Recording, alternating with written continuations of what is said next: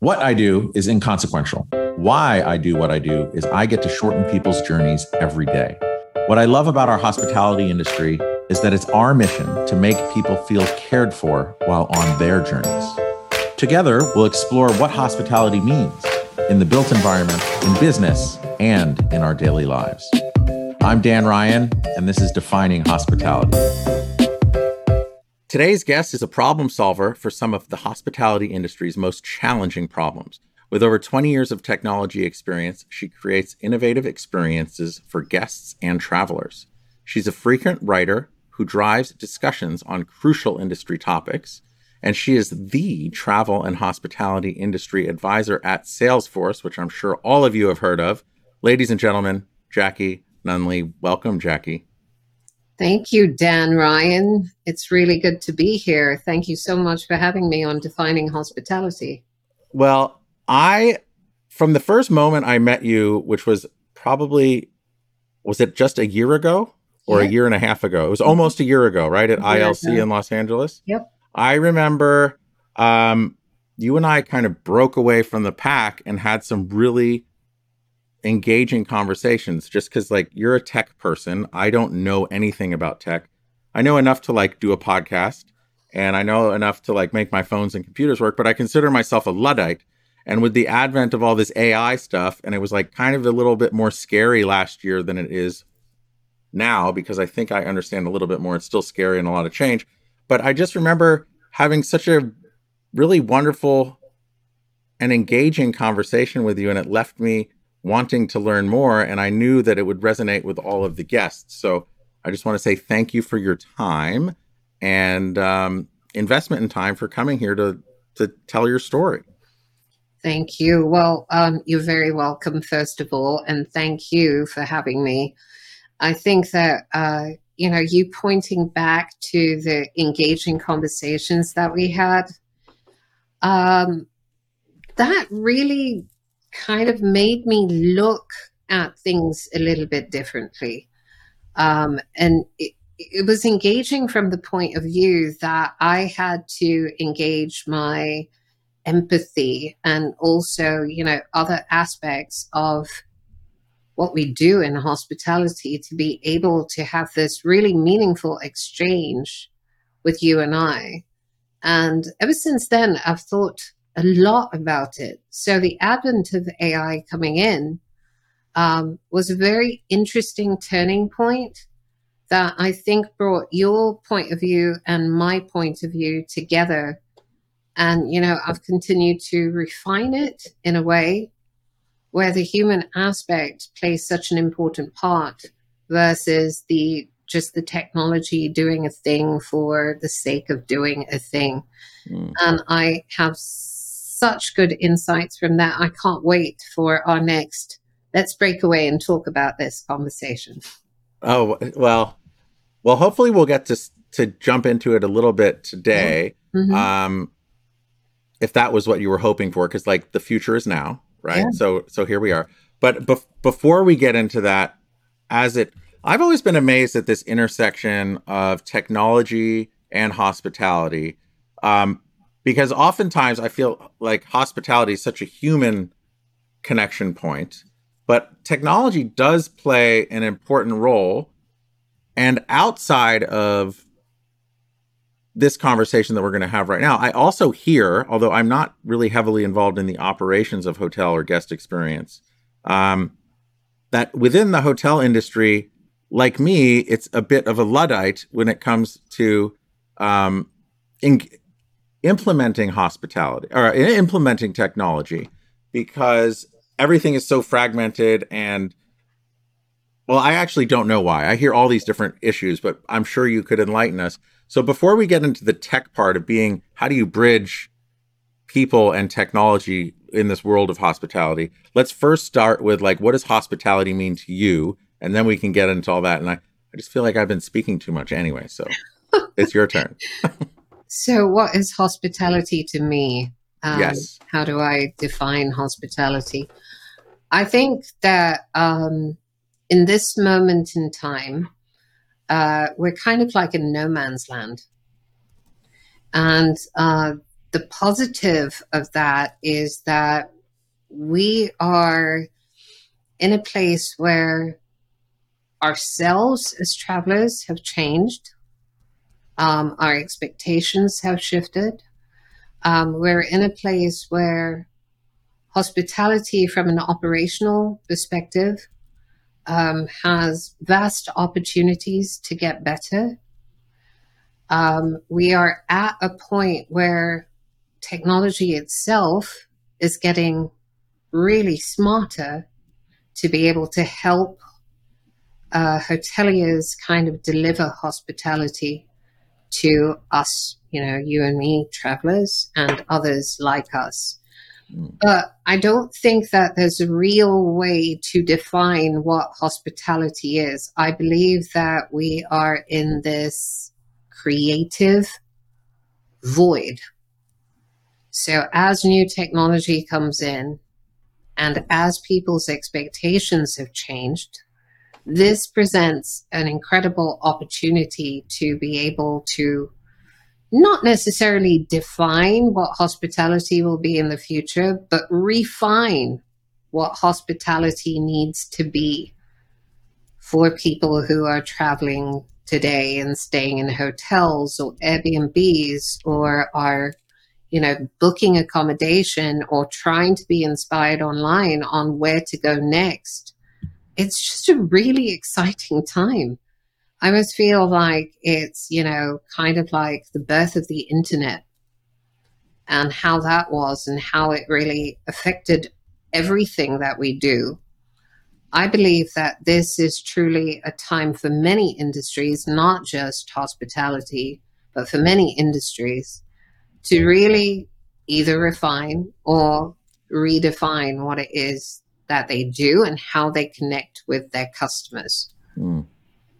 I agree in the sense it is very turbulent and it's almost as if it's um, a new industrial revolution or a new technological revolution or evolution. Um, one of the things that struck me from, I don't remember if it was our first conversation or second conversation, um, it was the idea that okay as terrifying as this like nebulous idea of what ai is and large language models ultimately it's an extension of us right? Because it's pulling of all of our words our our needs our desires our um language our history and it's it's kind of putting it back to us and re- repackaging it and allowing us to move a bit faster. So thank you for sharing that part with me because I think it helped get my head around it. But when you think about why it's exciting and re a time of like refocus, reinvigoration, and and evolution, like what excites you the most about that, and and kind of where do you see the trajectory going as far as refining and redefining what we all do? Well, uh, you know, we we just have to talk about you know this conversation that you and I had. And I think that that will give us the foundation to be able to kind of like talk about what you just asked. But it has a lot to do with why I'm so fascinated uh, you know with this era but also with human minds. Mm. so you and I can I listen to to a lot of you know podcasts and academics who talk about the intersection between you know humanity and technology and I can't remember who it was, but I listened to this gentleman talk about how human minds can like move in many, many domains. They can solve a lot of problems within many, many areas. So he kind of was pointing to the fact that, you know, the amount of information that you have, that I have, is really explosive. It's so incredibly wide ranged. And, you know, think about it. You need that from moment to moment to moment. It's not static.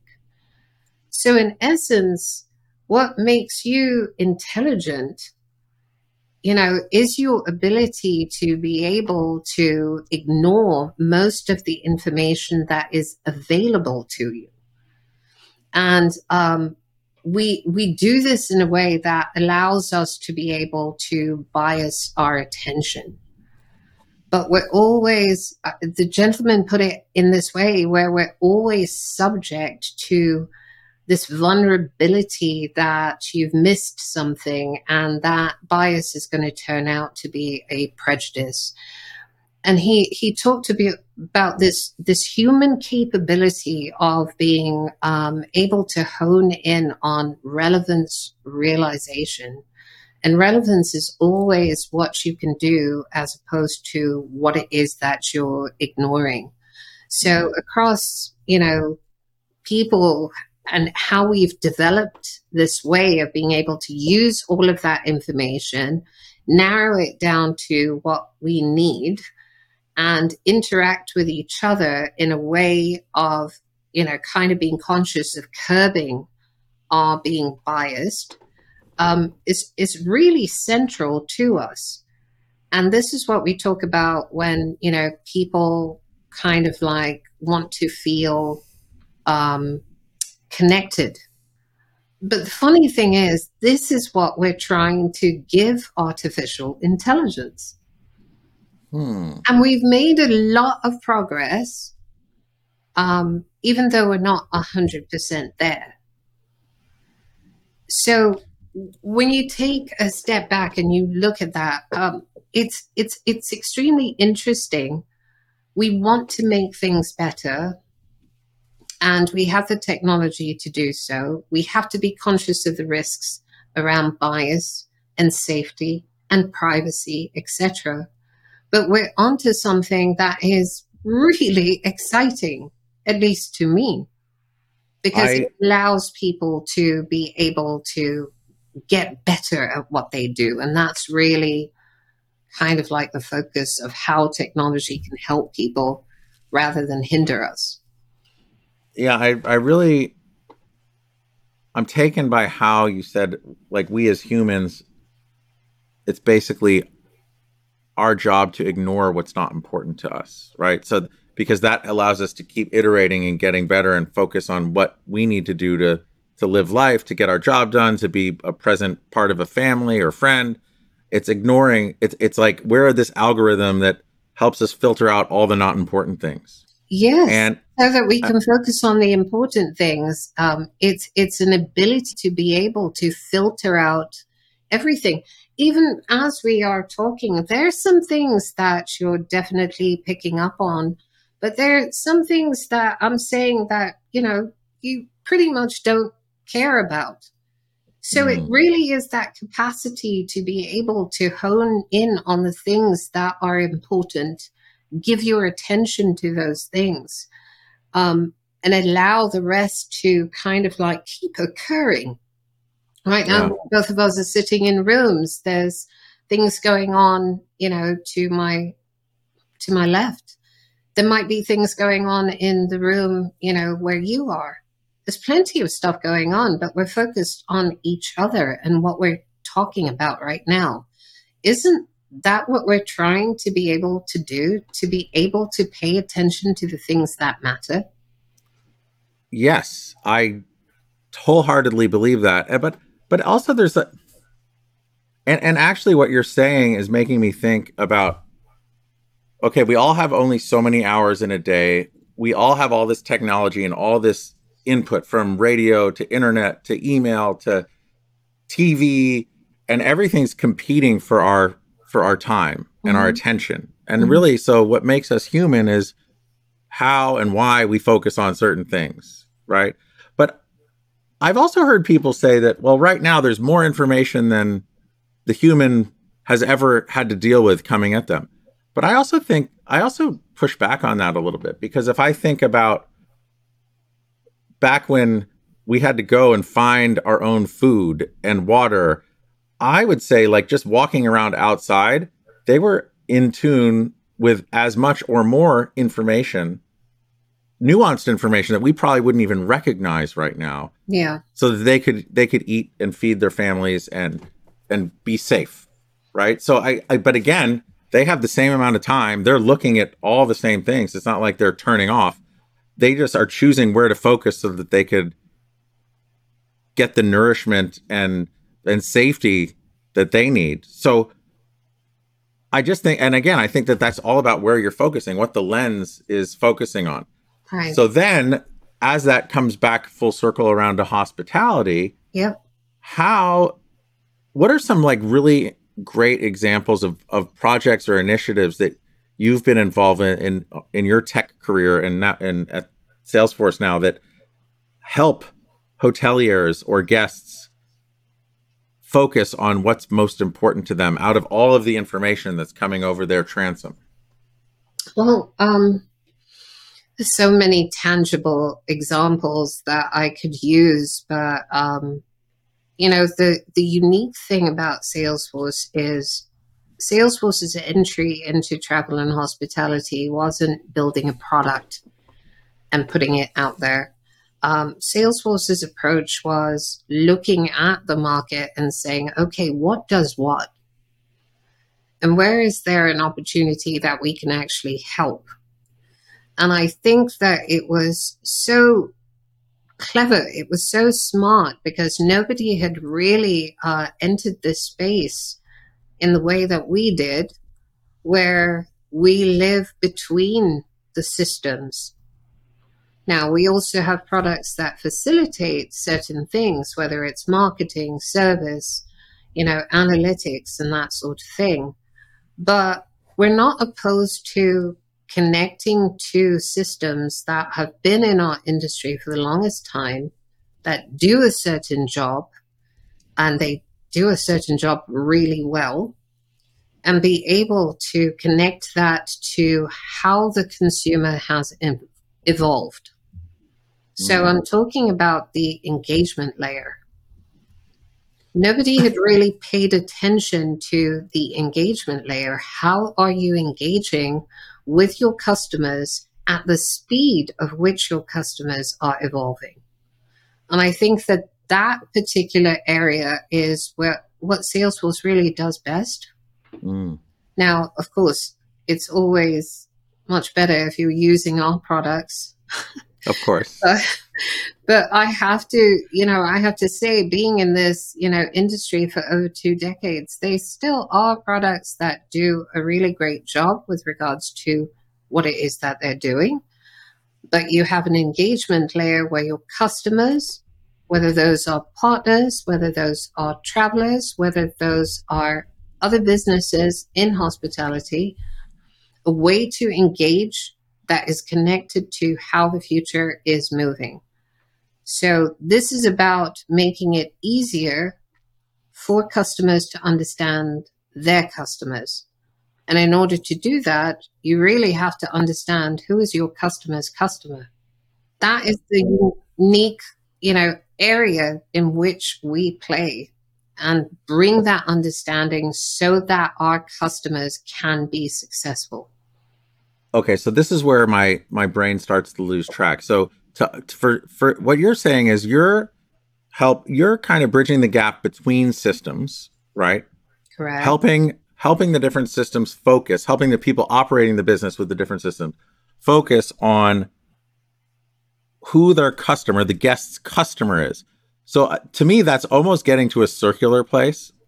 What do you mean by your customers customers so, if you are running a typical brand or hotel business, mm-hmm. um, your hotelier has the guest as a customer. Correct. Um, but your hotelier provides services to other areas as well. Think of a concierge. Mm-hmm. So the concierge recommends restaurants that are in the area. Do you understand? Now the partner becomes a customer as well. Understood. There's negotiations with regards to, you know, procurement. What do you have in your restaurant? What are you buying? What your supplies are, etc., etc. Those are customers as well. And this is the beauty of hospitality. It's layers deep. It's mm. not just on the surface. And many people misunderstand that, you know, hospitality is this simple thing because I've stayed in a hotel or, you know, I've gotten on an airplane and now I understand travel and hospitality. But our hoteliers know it's layers deep. Think of a hotel management company. A hotel management company's customer is the owner. And they have an allegiance to also ensure that brand standards are, you know, maintained and exceeded at times. So who's the hotel management company's customer? It's not just the guest, it's the brand, it's the owner or the investors, etc. And you do need uh, a way to be able to make it easier for them to serve those customers. And that's how your customer becomes successful. It's really looking at it holistically and driving the sort of pro- process improvements with solutions that make it easier for the user to be able to execute on their job, easier for the user to be able to communicate to their customers, and easier for the user to be able to measure their success. And I would assume if you're measuring, then you can continually iterate and improve Absolutely. because the guest, like like how it started, we're in this no man's land of post-COVID hospitality, like what does it all mean? We're able to measure all of these things and then continue to bend the arc of our customers needs or the guests or the hotels or all the other stakeholders yeah. uh, in a property.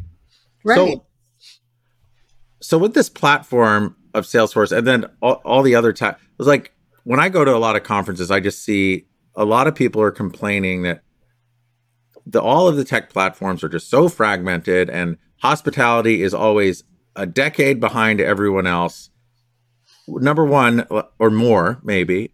Is there truth to that? Number one, and even if there's a scintilla, why is that? Why why is it so difficult for a, a hotel or a portfolio of hotels to kind of to evolve with technology? Like, what is what is that roadblock? And if I were to give you a magic wand, how does it get fixed? Gosh, you're putting a lot of pressure on me. I, I cannot save the world, but I'm going to try and answer your questions. so, um, number one, it's true. Uh, hospitality is very fragmented. But um, I'm going to point you to an area where we can talk about hospitality in itself needing to be fragmented. I mean, it's important to have some semblance of repeatability because that is what is going to drive your customer to come back because of a memorable experience, right? It's the same with technology. If, you know, a piece of technology or a solution with technology is working, and is allowing you to be able to provide that service or that particular promise to a customer, that's when it gets difficult to un kind of like uh, unlink the two. And that's the reason why it's it's you know known that hospitality companies are slow at actually moving to new technology or to adapting to new um, modernized solutions. It's simply because of if you look at the whole picture, taking it apart, I have this system that serves my customer A. I have this system that serves my customer B. I have this system that serves my customer C. You've got all of these systems doing what they're supposed to do.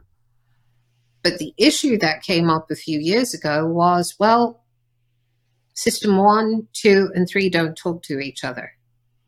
And now I have cross pollination of system one and two having to engage with each other in order for me to be successful. So we had, you know, a whole 10, 15 years of the whole integration piece and how expensive and difficult that was for a lot of hoteliers. So that's another reason why hoteliers don't necessarily want to move off of their technology. Mm. Now, the third angle around this problem that's existed for a while is not just the investment in new technology, but actually being able to prove that because consumers have changed, there is a need to modernize the solutions. Why do you need to do that? It's because of this uh, extensive range of different channels that your customers are talking to you through, mm. where they're going to look for information as well, how they're comparing experiences as well. So if arm A doesn't know what arm B is doing, it makes it very difficult to keep that consistent, repeatable, you know, kind of flow that has worked for millennia for these hospitality customers. A fourth item is how these new brands, these boutique brands, these niche brands are coming into the fold, into the market and is resonating really well with consumers. So it's almost like, is there a need for a repeatable experience over and over again? Or are consumers looking for a different experience each time they travel? Hmm. It depends on age group. If you have kids, you probably want a repeatable experience when you go to a resort because that gives you a lot of comfort with regards to you know what's going to happen and you know what to expect. Then there's this whole other genre that has started, which is I want to travel to destination X. This is the experience that I would like to have. Now, here are all the options that I could choose from. And from day to day, I want to switch it up and do something different it doesn't just stick to activities and options of what you can do. It's about how well connected are you with the community that your hotel or brand is in to be able to bring more of the outside in to satisfy that consumer who wants to travel via experiences and stay with hotels that are authentic, true to their community, provide a lot of different things to be able to do and are not typically what I expect. More like truly surprise me and delight me, but give me a different experience that is memorable. So there was a couple of, there.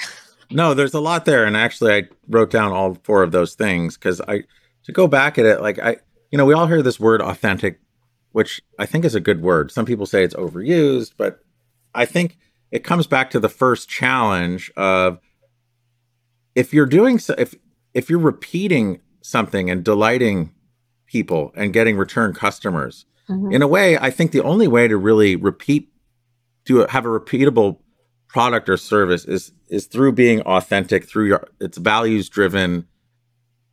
You can deliver on the same thing over and over and over and get people to come back, create raving fans. Yes.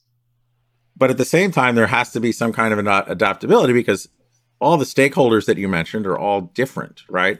Correct. So, which then gets into like the uh, the genesis of the question was like, why is it so? Like, why do I always hear that hotels have such a problem implementing new technology? And I I heard from you there's vestigial vestigial systems that are whether because I, I, was just thinking about all the different systems that might be in a in, a in a real asset of a hotel. There's there's obviously like revenue management, property management, which I'm probably I would interface mm-hmm. with the most. I don't touch all the other ones. There's probably a marketing arm. There's a point of sale. There's I'm sure like some human capital type thing like scheduling and payroll. Like how many different systems does a hotel have and how often at what percentage of hotels are they all do they all stay in different silos well it depends uh, uh, you know to answer your first question you know how many systems does a hotel have think about this even within hospitality, we have so many different subsegments. Mm-hmm. So, how many systems a hotel has when you're looking at the resort segment versus you're looking at an urban hotel versus you are looking at, you know, running a brand like Air, Airbnb or you're looking at an OTA. And, you know, hospitality extends into, you know, cruise lines. It mm. extends into car rentals. It extends into pretty much everything. So that's a really difficult question to answer without honing in on a specific subsegment. Mm. Now, I yeah, go with you know you with, talked about all of these different um, systems. You talked about a property management system. Now, think about how many modules make up that property management system. You've got and, uh, sales, so many. you've got marketing, you've got accounting, you've got, you know, interfaces that kind of like figure out your key lock system, etc. You've got concierge, you've got front desk, etc. So even a system has systems within systems that keep the hotel running. So the mm. best way to actually look at this is, you know, what is guest facing and how are you engaging with your guests versus what is operational and how are you operating your hotel brand or, you know, uh, kind of like range of different hotel brands together, etc. So it is a very complex um, kind of like area of, of, of focus, and you can't replace just about everything. Well, maybe mm. you can, but I mean, it, it will take hospitalitarians a little while to be able to kind of like figure out how do you move. And I like this part of the story. It's like, how do you move from legacy systems into modernized technology systems that allow you to be able to meet your objectives for the modern traveler, for the modern, you know, partner that you're working with, for the modern, you know, owner and, um, you know, kind of like investor for hospitality. I think mm. that is the real crux of helping hoteliers move into systems that are going to help them get better at what it is that they do, which is delivering hospitality. And I would also say to go back to the beginning of our conversation, in as being a human, and in this case, delivering hospitality, it's really important. And the secret skill is probably at that moment in time, ignoring everything that's not important and focusing on what's most important. There you are. Yeah, that's exactly it. You know, how do you kind of like hone in on focusing on the most important things? But we have to be realistic here as well you know, how much work does a general manager have to do before, you know, he can check that box of, okay, today's been a good day. And I'm talking about these, you know, people who work in hospitality who have things to run in order for the hotel to run. Well, and that goes into really any operating business okay, yeah, we have all of the systems and all the machinery that make whatever company or operation work. But I would say, you know, speaking to general managers, they probably spend 70 to 75 to 85% of their time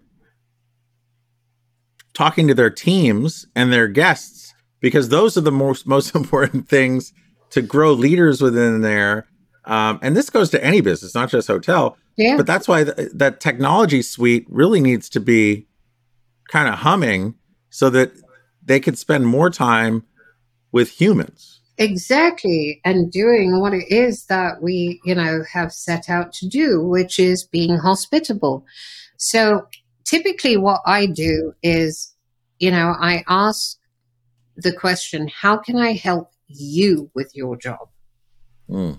Because so long as I am helping you get better at what it is that you're doing, you're getting better at delivering what your promise is to the guest, to the traveler. How can I help this front desk agent become better at what they're doing? How can I free up the time of the general manager so that he can focus more on his team's, you know, needs and productivity? How can I help the housekeeper who might be, you know, working in a hotel that's short staffed? What tools can we provide to that particular department that would allow them to be a little bit more productive without marring them in the checks and balances? And I can go on and on and on within every single department.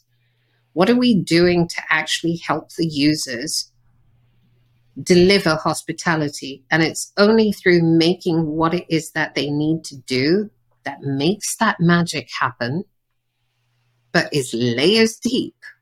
If we can make their jobs a little bit easier with technology, that is how we help hoteliers deliver hospitality. And I guess, that, and that comes full circle back around to this whole idea of AI because, look, you can you can fear it, but I don't think that genie's going back in the bottle. Or you can say, how can I have this new tool help me get 10 times better? Mm-hmm. How can I help use this tool to help me gain focus? How can I use this tool to help me not focus on what's not important? Correct. Right. As a, as a support. Um, so, so you, yeah. Sorry, go ahead. No, so I was saying since that I remember at first talking to you about AI a year ago and just being like, "Oh my god, this is like crazy stuff." And then maybe 6 months later it was really crazy. And then I don't know, a few months ago I saw I was like, "Okay, I'm not feeling as terrified by it."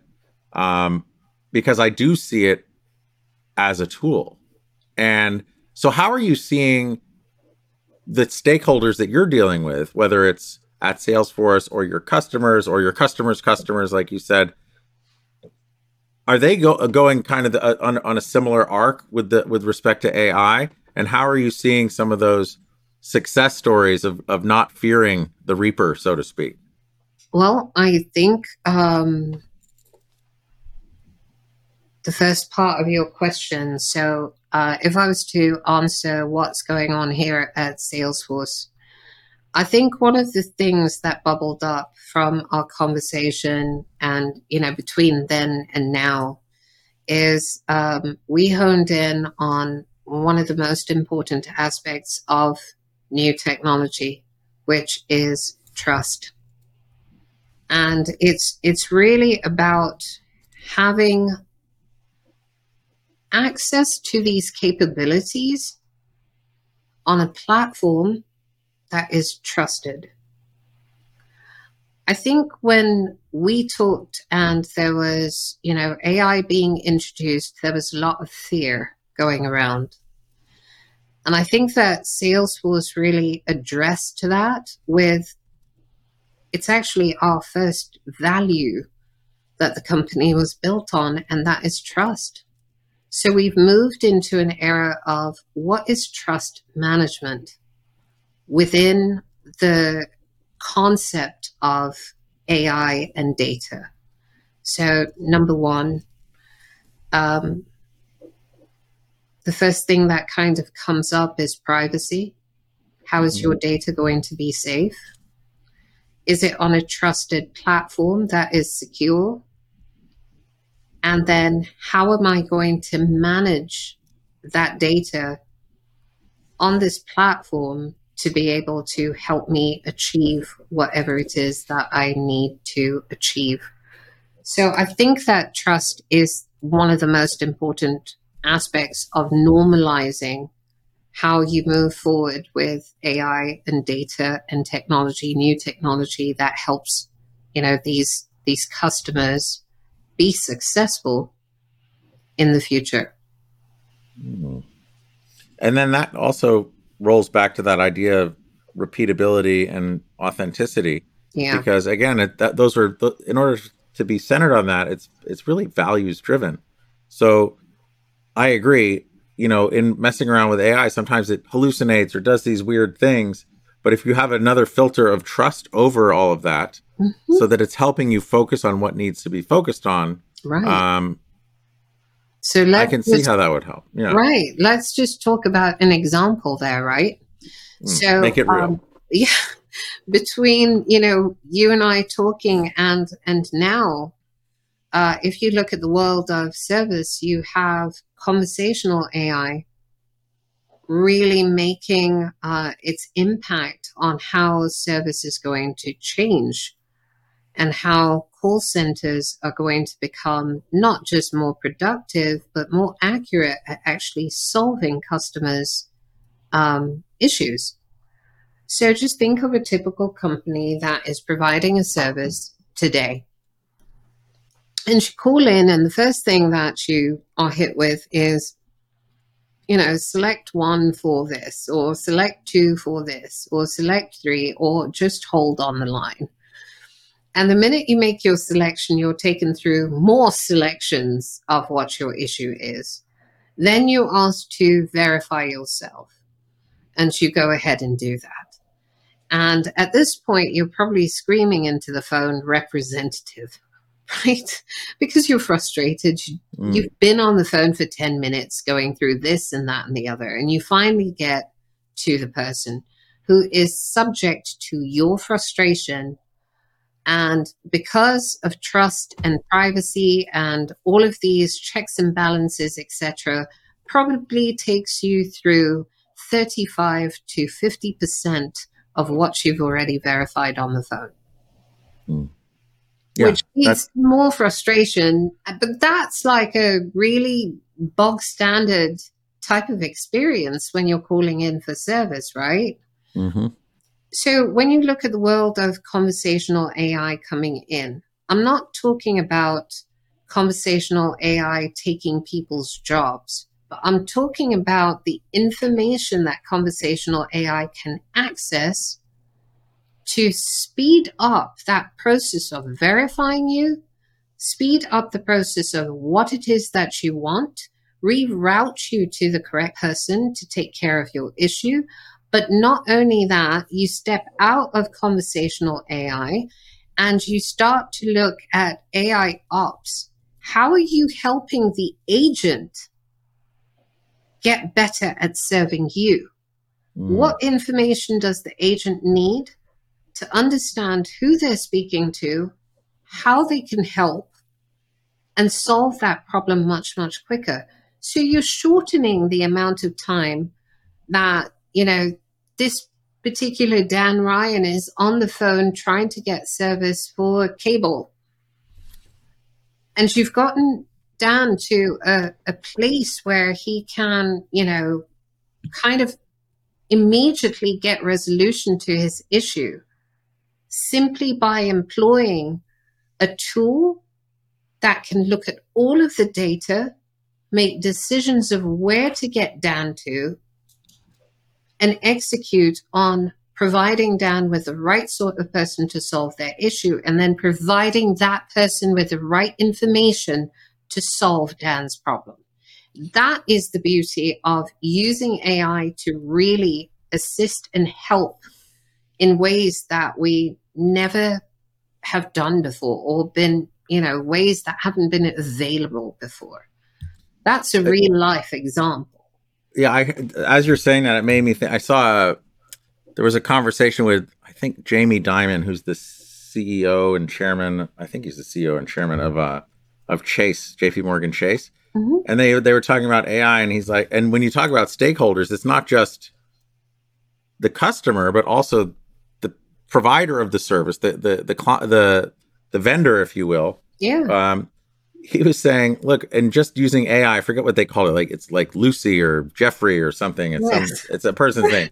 like they base it, and just implementing that call center information, they were able to save either five million calls or five million hours of mm-hmm. people's lives mm-hmm. from just people calling to ask what what their routing number is. Right right? And then that's just one little thing, and not many people call and ask for a routing number. But I can imagine it would just allow us all to spend time, more time on what's more important, and less time on what's less important. Correct. Correct. Mm. So it's it's a fascinating area that has, you know, started to develop. And and when you look at the world of of utilizing AI as a tool that actually helps you to get to a place, you just honed in on something incredible. So there's KPIs to be got. Mm. But think about now this intelligence that allows you to be able to go into your system and say, a hundred people called in with the same issue that Dan had. And does that allow you to be able to go and address that issue so that issue doesn't exist anymore? And think about, yes, one is the revenue that is associated with, you know, saving customers from calling about that issue. Um, but it's also solving the problem around an agent who just sits there. Can you imagine if you were that agent that sits there that takes calls on routing numbers? Mm. How satisfying is that job? Are we really thinking about the people who work, who need help, to be able to enjoy providing service to others. This is a really important aspect. It's not just our industry, but our industry leads with that, right? We want to be there for guests. We want them to have a good experience. We want them to connect and have a really memorable, unique time. So in leading with that it's it's almost like we have to take care of the people who are working in hospitality as well. And when we're looking at new technology solutions we understand there are risks around the privacy and newness of ai so choose a system that you can trust. That's number one. Mm. But don't just try and get repeatable solutions that help the customer, which is more revenue for you. Do something for your employees that is going to help you retain them so that you can continue to deliver the level of hospitality that is, you know, expected from your guests. I com- I completely agree there because oftentimes we have these ways of doing things. And oftentimes, or many of the things that we have to do in our day to day work, mm-hmm. just in getting things done, um, it's not exactly the most engaging. I bet if we drew a line down a piece of paper of what we like doing and what we don't like doing, we all have things we don't like doing. And I think um, I love how you said it promotes retention as well because there's always stuff on the side of the piece of paper that are just that we don't enjoy doing, but we have to do. Mm-hmm. And I think that's also a promise of technology. It's offload those things so that we, I always say, we, as people, we just need to spend more time thinking and doing things that we're best at. Yes. And being in that place as much as possible. Yeah. And are we ever going to be 100% in there? Maybe someday. But like realistically, we should be spending 80% of our time doing what we're best at, right? And that should be trending to a, a larger number as well. So that's why I'm now excited by all of this. And I don't know, I've always leaned into technology as an end user and leaned on technology to help do those things on the side of the paper that I don't like doing. Mm-hmm. Um, I'll do them, but I don't necessarily enjoy them. And I think it like all that I don't know. All the stuff on that side of the paper is just uh it's like it could be death by a thousand paper cuts. And why do we need to be doing that? Why why if, if we're in our zone of genius as we call it, we could be really imp- doing such a a more human impact and leaving a trail or a wake of impacted people behind us that yeah. will go on and impact more. So in a way, I'm hopeful that AI will help us be more human. Yeah, absolutely. I think you you just hit the nail on the head right there. Can AI help us be more human? I think I don't know. I hope so. I I, I, I hope so. If it's implemented the right way, I think it can. Mm. Um, but this has to also be a very uh, conscious kind of approach to it, a meaningful approach to it. And, you know, humanizing AI is really about the assessment of where it's needed versus where it's not. Mm. And I think that that's an important aspect. We started talking about, you know, systems that do a certain thing, but many, I see many, um, you know, companies kind of like just going crazy with it and it's keeping up with the Joneses and it's, oh, my competitor has this, so I have to have it too. But you haven't really assessed whether it's adding any value. Right. It's uh, or are you just wanting to be part of the hype? Yeah. Which creates more and more noise, which makes it more and more difficult for people to ignore what is not important important and focus on the things that are really important. So, hospitality, in a sense, I know I said that I wasn't defining it, but if I were to define hospitality, the first word that I would actually choose is intentional. Yes. It is intentional attention on what is important versus what is just noise. And how can you help your employees first and then, of course, guests.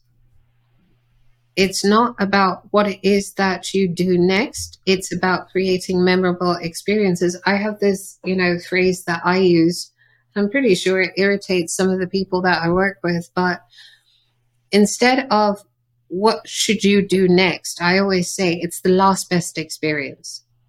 If you want a cheat sheet to how to deliver the best hospitality, can you at this point, this is a challenge for anyone who's listening to this. Can you, at this point, identify the last best experience that that particular guest had? And can you repeat it? Totally. I, I always say, like, in providing custom, custom furniture to hotels, yeah, every project is different, right? Yeah. Everything is different.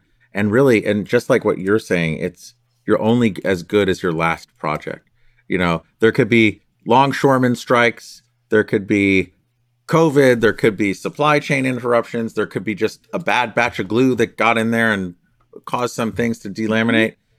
But you're only as good as your last project. And and when things do go sideways, there's also those are also opportunities mm-hmm. to surprise and delight. Yeah. And and make sure that they're always leaving with the be- with the, with the best impression. Even though if things got challenging, they're leaving right. with the best impression. I, I always look at every challenge as an opportunity, and it, also in just like the physical product stuff, not so much technology.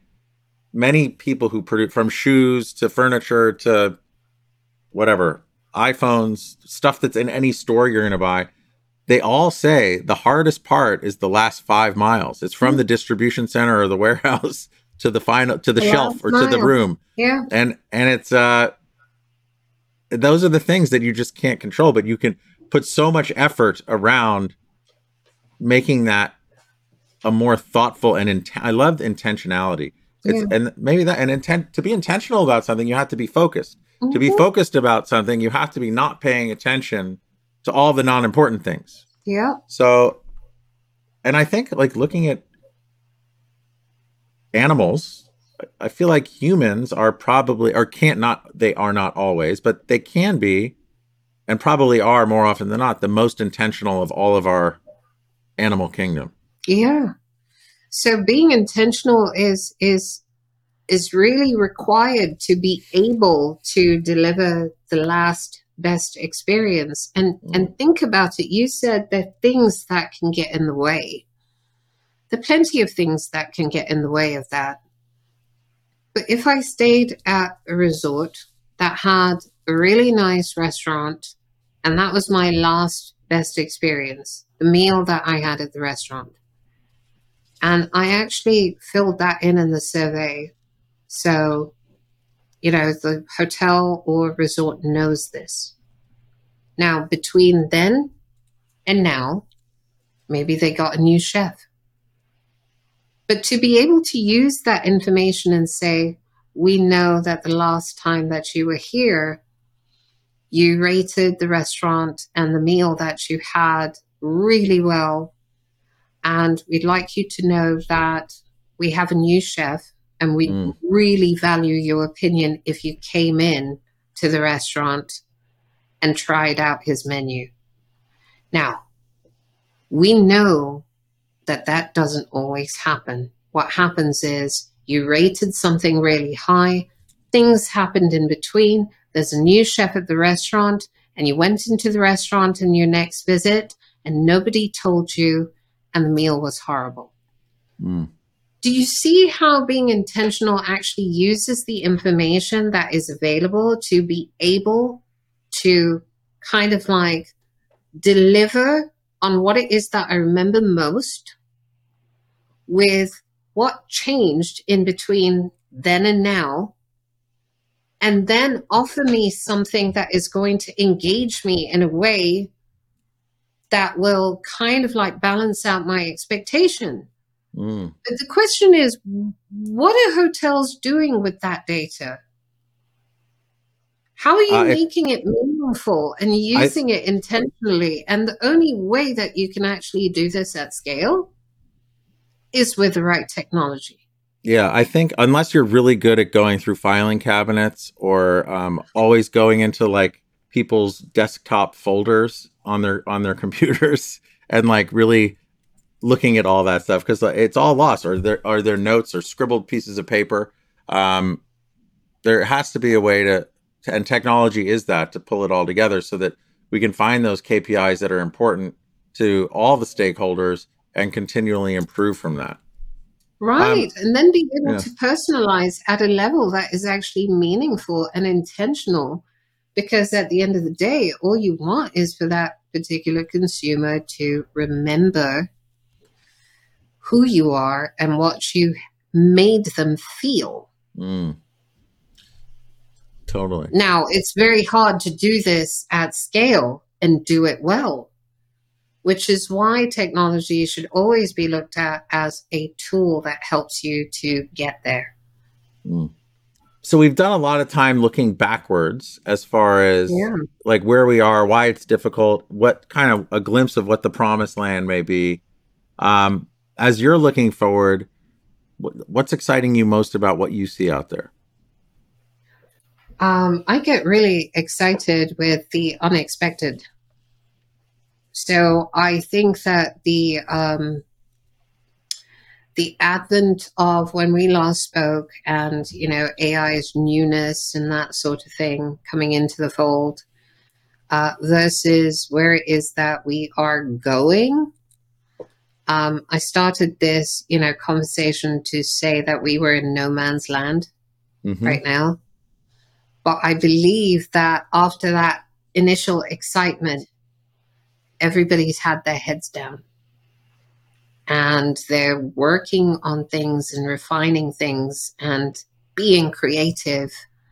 So, what I'm really excited about is the opening of, you know, Pandora's box, where all of these great startups, all of these great companies who've been working on solutions opens up and starts to really showcase how these things that we're talking about or these areas that we're talking about um, have become real and mm. are being used not just by corporations and you know by companies who are in travel and hospitality but also by users you know consumers guests travelers etc and starting to get real feedback of all of this happening.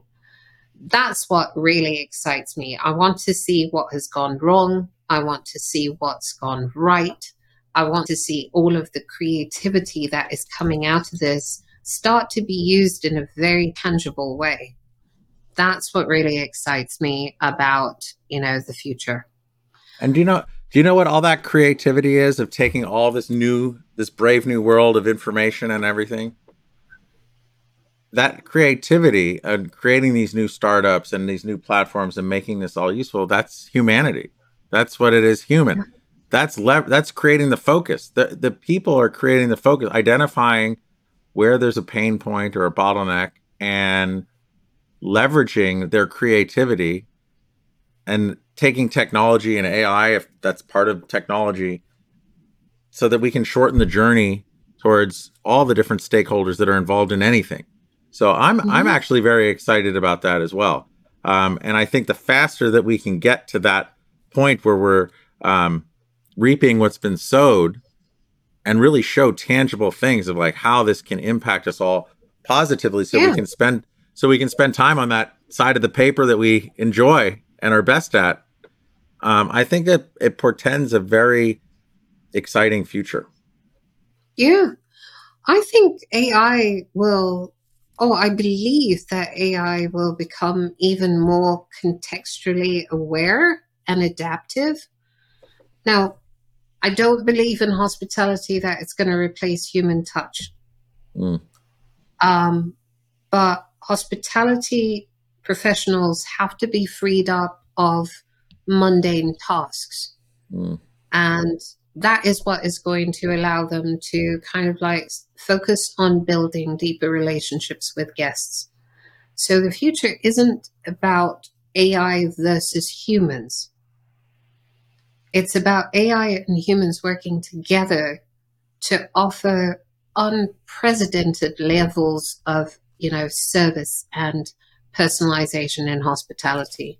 And that's what I'm really excited to start seeing coming out of the stories. It's really about helping us determine where AI fits and where it doesn't. Well, I've enjoyed this so much, and I feel like we need to talk. We I feel like we need to do another episode on this because part of uh, the trepidation for me of of having you on to talk about technologies, I don't know what the fuck I'm talking about, but it's. uh But I feel like in talking to you, made me feel safe about saying some stupid things, and um, or not necessarily stupid, but just being able to ask stupid questions, uh, and because this is all all really new to me, and I just appreciate you being on. Um, and so thank you. Like, how can people, if uh, if they want to get in touch with you or find out more, how can they? What's the good way for them to connect? Human to human. So human to human. Um, so what's coming up for uh, me work wise is the greatest show on earth um, actually, it's an event called Dreamforce. And Salesforce has this annual event for our customers and our prospects to come in and, you know, take a look at all of the technology and all of the, you know, concepts that we have and connect with each other and give back and just have a really superb time. So we have this every year towards, you know, uh, the fall um, in San Francisco. So if anyone wants to connect with me, I will be there live and direct. Um, in all of way, humanity.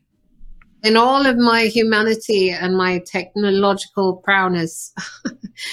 um, but uh, if folks want to connect, you know, they can always uh, find me on LinkedIn. Um, I, I, I am determined to be known by two emojis, which is the dying of laughter and the love heart. Uh, that is what I want to be known for. So you'll see that on all of my posts. It's hard to to miss it. So you can always connect with me on LinkedIn. Um, if not, you know, come to Austin, Texas, where I reside and you can often catch me at a lot of art and technology shows here. Wonderful. Um, well, again, I want to say thank you, Jacqui, for being on here. And I do feel like we've kind of only scratched the surface because normally I don't talk about technology, but I, I do want to learn more and more. So thank you for being like one of the first forays into it. Um, I need to just get comfortable and figure out where I need to focus on so that I can be more human talking about it and figuring out how this can help our listeners think about what's coming next. So a wholehearted thank you to you. Thank you so much, Dan Ryan. You know how I absolutely love talking to you. We've got so much in common that we discovered as well, which is, you know, uh, I believe that there are no coincidences. Mm-hmm. Uh, I truly believe in opportunities to connect with other human beings. And I think that I definitely found that with you. So thank you so much for having me. It's been an honor speaking to you. Well, thank you, thank you, thank you. And also, I'd be remiss to not thank our listeners because without you guys tuning in every week, we wouldn't be here talking to Jacqui. I'd be talking to her privately and we wouldn't get to share our learnings uh, and impact everyone else in a positive way. So, if this changed your idea on hospitality and technology within hospitality, please pass it along because we just grow by word of mouth. And thank you, everyone.